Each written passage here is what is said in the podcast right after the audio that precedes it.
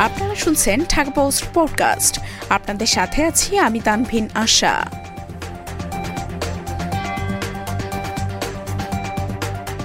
চাটখিলে বিশ হাজার শীতার্থের মাঝে শীতবস্ত্র বিতরণ।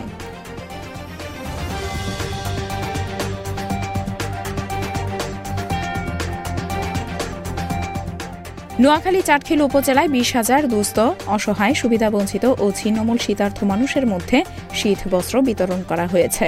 বুধবার দিনব্যাপী উপজেলা জুড়ে নিজস্ব তহবিল থেকে এই শীত বস্ত্র বিতরণ করেন উপজেলা পরিষদের চেয়ারম্যান আলহাজ জাহাঙ্গীর কবির।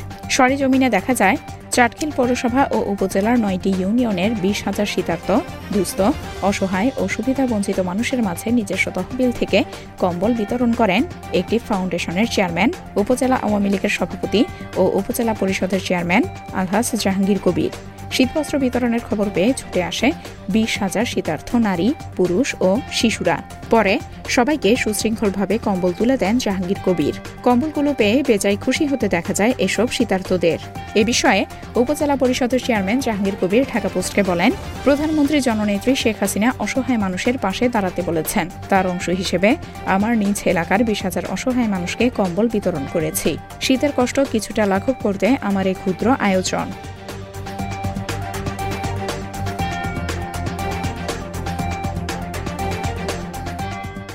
এতক্ষণ শুনছিলেন ঢাকা পোস্ট পডকাস্ট। দেশ বিদেশের সর্বশেষ খবর জানতে ভিজিট করুন W W W dot Dhaka post dot com